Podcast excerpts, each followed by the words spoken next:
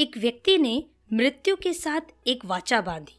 उसने कहा कि वह किसी भी समय मृत्यु के साथ जाने को तैयार रहेगा, यदि मृत्यु उसे समय से पहले सूचना देकर आगाह कर दे। वाचा बांधी गई। इसी तरह कई साल बीत गए। एक शाम मृत्यु अचानक उसके कमरे में आ गई।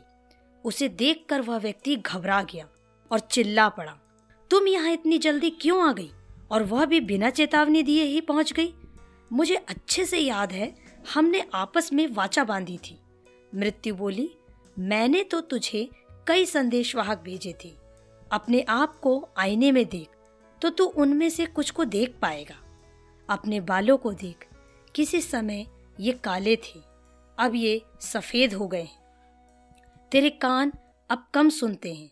देख, तेरे आँखों की रोशनी किस तरह कम हो गई है।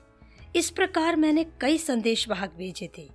मैंने मेरी जवाबदारी पूरी की है।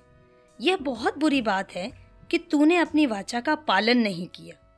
मुझे खेद है, तू मेरे साथ जाने को तैयार नहीं है, परंतु अब समय हो गया है। आओ, हम चलें। वाचा गंभीर बात होती है।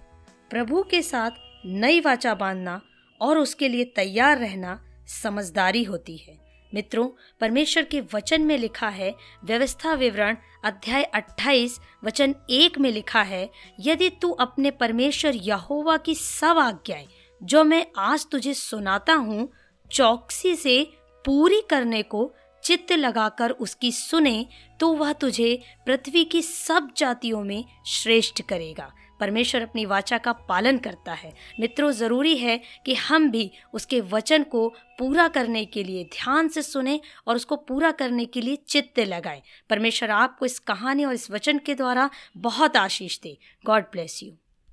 आप सुन रहे थे मोनिका की आवाज़ में परमेश्वर के सुंदर वचन को।